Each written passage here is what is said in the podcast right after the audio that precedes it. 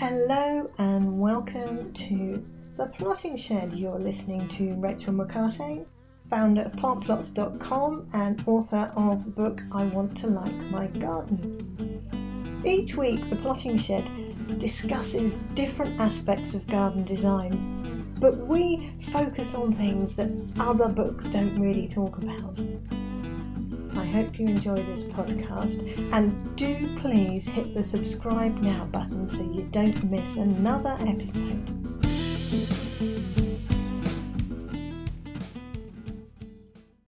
Well, welcome back to another of my garden design podcasts. You're listening to Rachel McCarthy of The Plotting Shed. A very warm welcome to you. If you are new to the, to the Plotting Shed, thank you very much for tuning in. Do let me know what you think about it.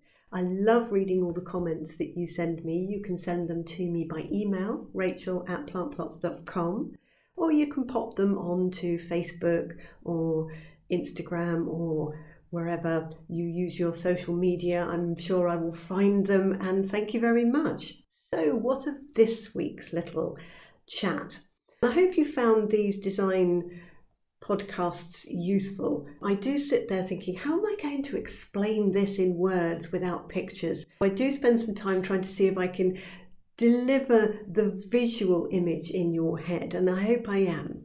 This week, we're dealing with weird and odd shaped gardens. Last week's episode dealt with square, rectangular, long, thin, short, wide gardens and the simple design thoughts that you need to put in place to deal with those.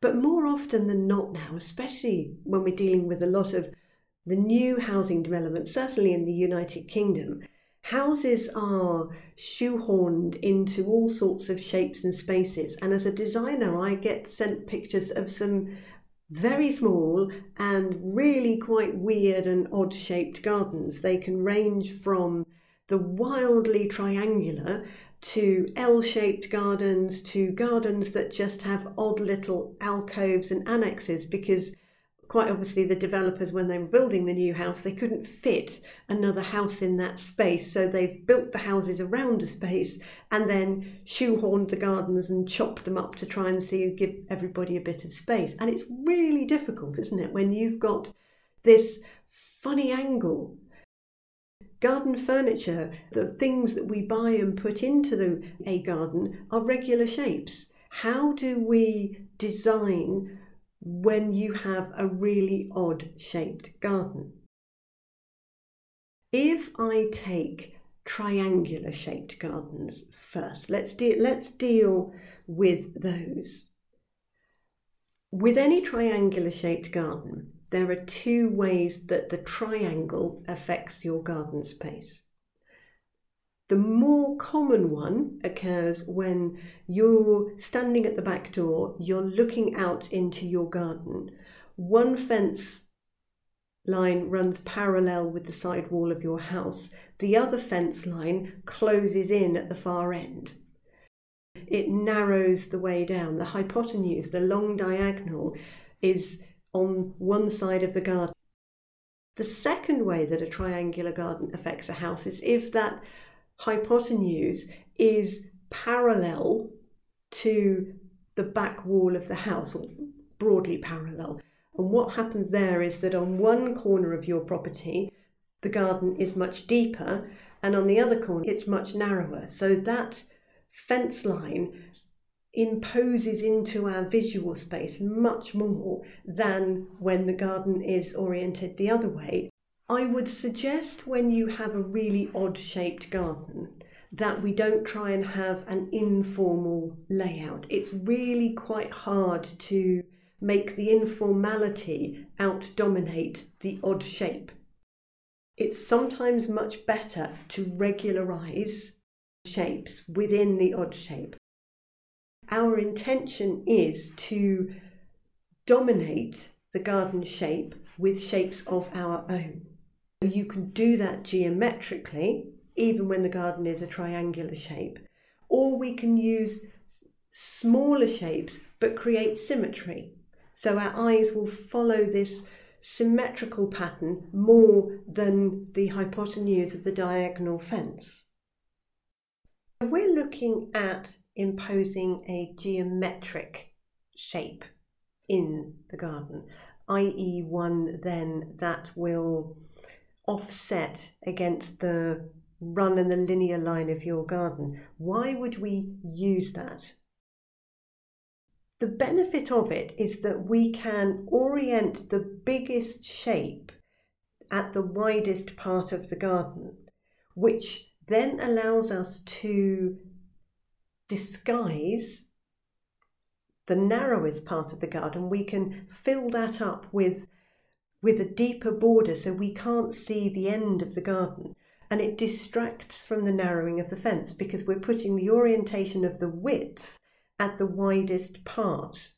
We're saying, look here, not at the narrowest point, which is where perspective it will be taking us. We create the garden shape rather than the garden shape being imposed upon us. If we were going to use more of a formal feel, a symmetrical element. Again, it's the same visual distraction, but rather than twisting shapes around, we're saying, look, here's this lovely order, there's this lovely pattern, there's this nice sense of order and journey with this design, so that we simply won't notice as much the boundaries that they're not at the same distance away from this formal shape and pattern that we've created because we're looking at the pattern. So that's what we're trying to do.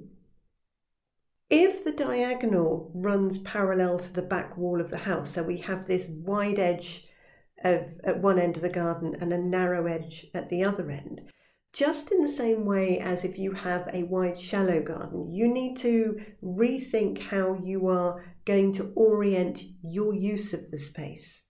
Because if we simply sit out with our back to the back wall, we're going to feel that fence pressing in on us more.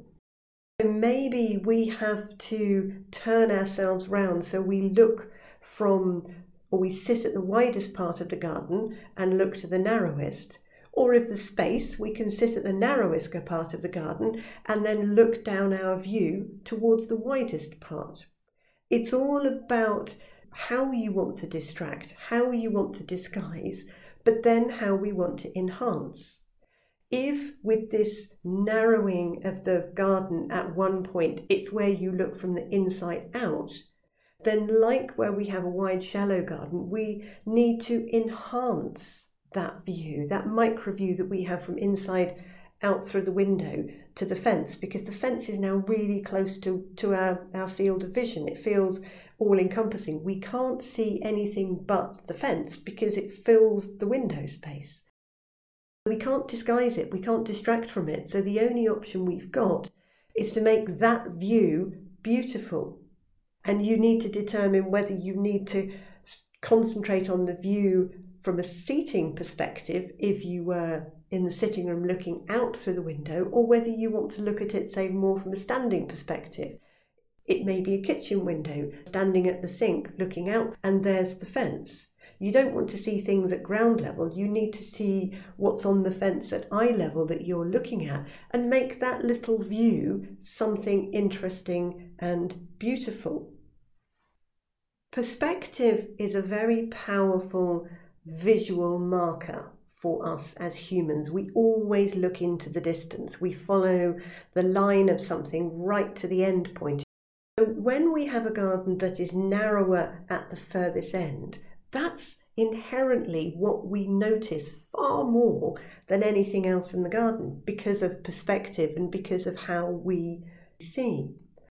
Again, you have choices as to what we can do, and because in this orientation of the triangular shaped garden, that narrow point is further away. We have options. We can disguise, we can distract, or we can enhance. I would always recommend using plants to fill a narrow pointy end because at that point then we've got a, a close compaction of plants growing together. They can grow quite tall and we can't see the fences behind, but we can use false images, we can put mirrors in at angles in that little corner to give the impression there is more space in that undergrowth than there would be. We can put something beautiful at that particular point in time so it shouts out and says, Look at me, not the pointy space behind me. Obviously, if you're going to use a sculpture or a feature, it has to be big enough to dominate that space. But again, we're embracing it, we're saying, Look, I've got this wonderful little alcove, look what I've put in here. It doesn't then feel quite so pointy. We can distract from the narrowness. But it all depends on where you would use the garden the most. Your orientation when you're sitting outside, what is it that you're going to be looking at? If that narrowness is a real eyesore and you can't do anything with it, then the view that you have to create in the garden has to capture you. It has to be one that you want to go and have a look at. And Therefore, you need to think about it having a lot of contrast from your normal vision. And I mean contrast in colour, contrast in moving against something static, contrast in sound. You can hear things as opposed to nothing. You can contrast light and dark. It may be that you decide that this border has to be a complete insect magnet. So you walk up and investigate it and look at it more closely. Because if your attention span is held by something there and you're looking close at something, you're not looking at the end fence. In terms of a design process, it's it's trying to demystify. We get caught up thinking I've got to create this beautiful style, and it, it isn't like that. You can deal with design in very practical, sensible, simple ways by asking sensible, simple questions. Where your triangular garden sits parallel to the house. So we have this thick end, thin end of the wedge. You're creating micro views that enhance your sense, your senses. There could be in that small enclosed space, the narrowest part of the garden, your really scented flowers and plants because they will hold that aroma in that sheltered narrow space. You can use that narrow space and make it an alcove by putting pergola with a roof in there. So you're saying, yeah, this is a tiny little space, but it's great because you can get in there and it's hidden, or you're sitting under a beautiful climber. You feel like you're in a little tiny space. We've got a tiny space, we've enhanced it into a beautiful tiny space. Whenever you're faced with a design issue and problem, it's all about practical solutions or emotional solutions, isn't it? You just need to identify what those are. But a triangle is still a regular shape and it's easy to deal with regular shapes. We can work in and work around them. And obviously, have a look at the videos that I put on because a picture speaks a thousand words Hopefully, that will help you in your garden space. But there are some really odd and weird shaped gardens now. So, what do we do there where conventionality can't work because just you haven't got the measurements? Everything goes off at funny angles. And the key here is unconventionality. Your garden is probably one I would describe as maybe being the gap filler, as I said earlier the builders, the developers couldn't get another property in, so just the space in between them has just been allocated, and so you've got odd odd bits. In this instance, you have to embrace the oddity. It is probable that you don't have enough space to put visual big shapes down like lawns or patios because the garden angles will butt in and interfere. What we're then looking at trying to do is really understanding how you work in your space because your options are going to be limited. It will be that there may be just one part of the garden that is big enough to hold the chairs. That is going to dictate how you do it. And then it's all a question about looking at the micro views that you have around you and making each one interesting in some way. It's about understanding how the oddness of the shape might throw environmental issues into your space. What I mean is that you could suddenly get a, a, wind tunnel because you've got two buildings close together. So your little space attracts a much higher level of wind because the buildings are compressing the airflow. So it speeds up. You need to either work with it and think, okay, I have a windier garden in the confines of a lot of hard landscaping and building. Therefore, I'm going to use plants that will highlight all of that movement and motion when I'm inside. I want to be able to see the weather and what the wind is doing. It might be that you, okay, I need to diffuse this. I need to find a way so that I can sit out without having this constant airflow. Similarly, in small odd shaped spaces, you can get rain shadows. These are spaces where, due to overhanging buildings or trees or just the prevailing weather, water never hits the ground. So you can't plant anything at ground level. You might need to raise it up higher so that it can get some water. Similarly, with a sun trap, you might want to use your space, but you get cooked.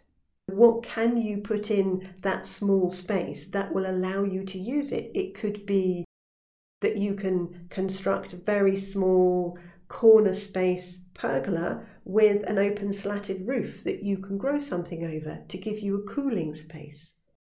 Nothing about garden design conventionality would work in a really odd shaped garden. It can only work if that odd shape is big enough for you to split the odd shape into regular shapes and then you would apply the design principles for a small regular garden in your regular shaped garden. And if you've got a triangular space left over, you apply triangular principles in the triangular space. But you then possibly separate the two in order to hide the oddness. It might be a trellis screen, it might be an archway. As you say, this is my square space, this is my triangular space the garden might go round the corner. Again, you say this is one side and this is another side. I have two totally separate gardens. This one is a sun trap, the one on the other side round the corner only gets the morning sun, therefore, it has a different feel. So you have to embrace that originality in order to make your garden feel the way that you need it to make you feel. So don't get hung up on making sure that you've got the things that you think a garden should have, because you can't do that. You might have to multifunctional the seating space. You don't really get tables and chairs or space for a table and chairs. So, what you've done is you create a flip down table that comes off the wall and you use raised borders which have got a wide enough top to them that you can put a cushion on and sit on. So it's about solving those issues and problems and trying to find workable solutions.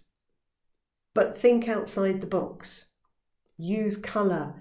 Because it's so small or it's an odd shape or you've got a big wall that you've got to contend with, if you're allowed to, really make a feature. Use colour, use mirrors, use artwork to draw your attention to those beautiful things that you have so that you don't notice the odd things that you don't want to notice quite so much. It allows you scope to be really bold.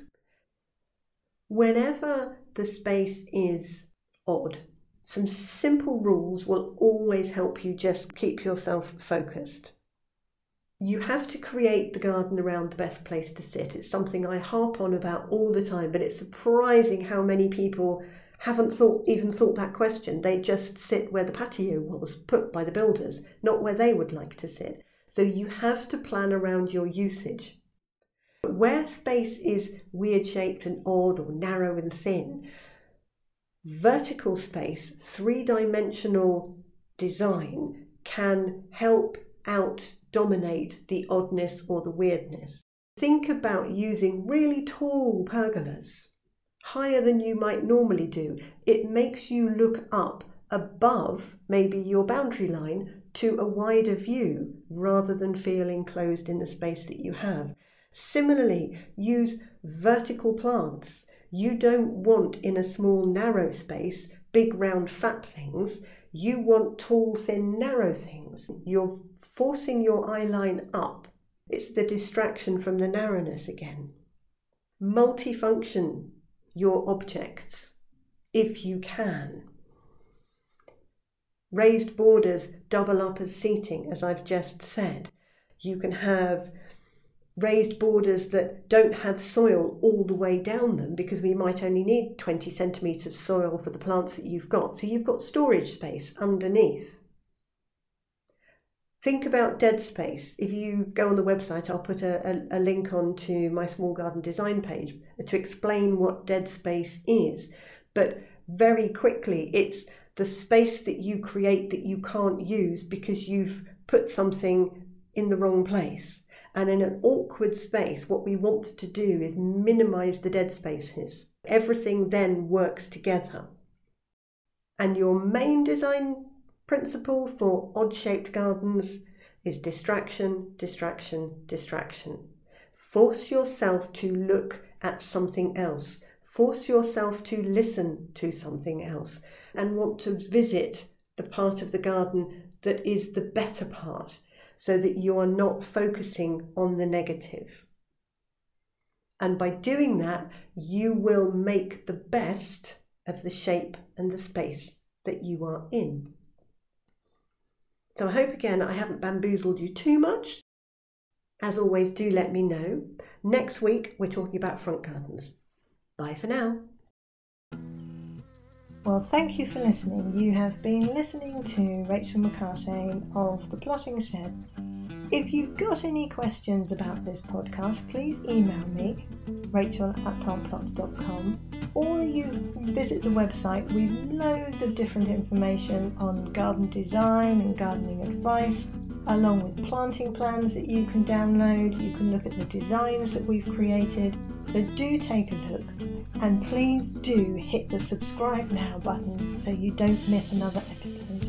You can also donate if you go onto the website plantplots.com. There's a little button there saying you can buy me a coffee. So all donations will be hugely appreciated. Thank you very much. Enjoy your week, enjoy your garden, take care, and stay well.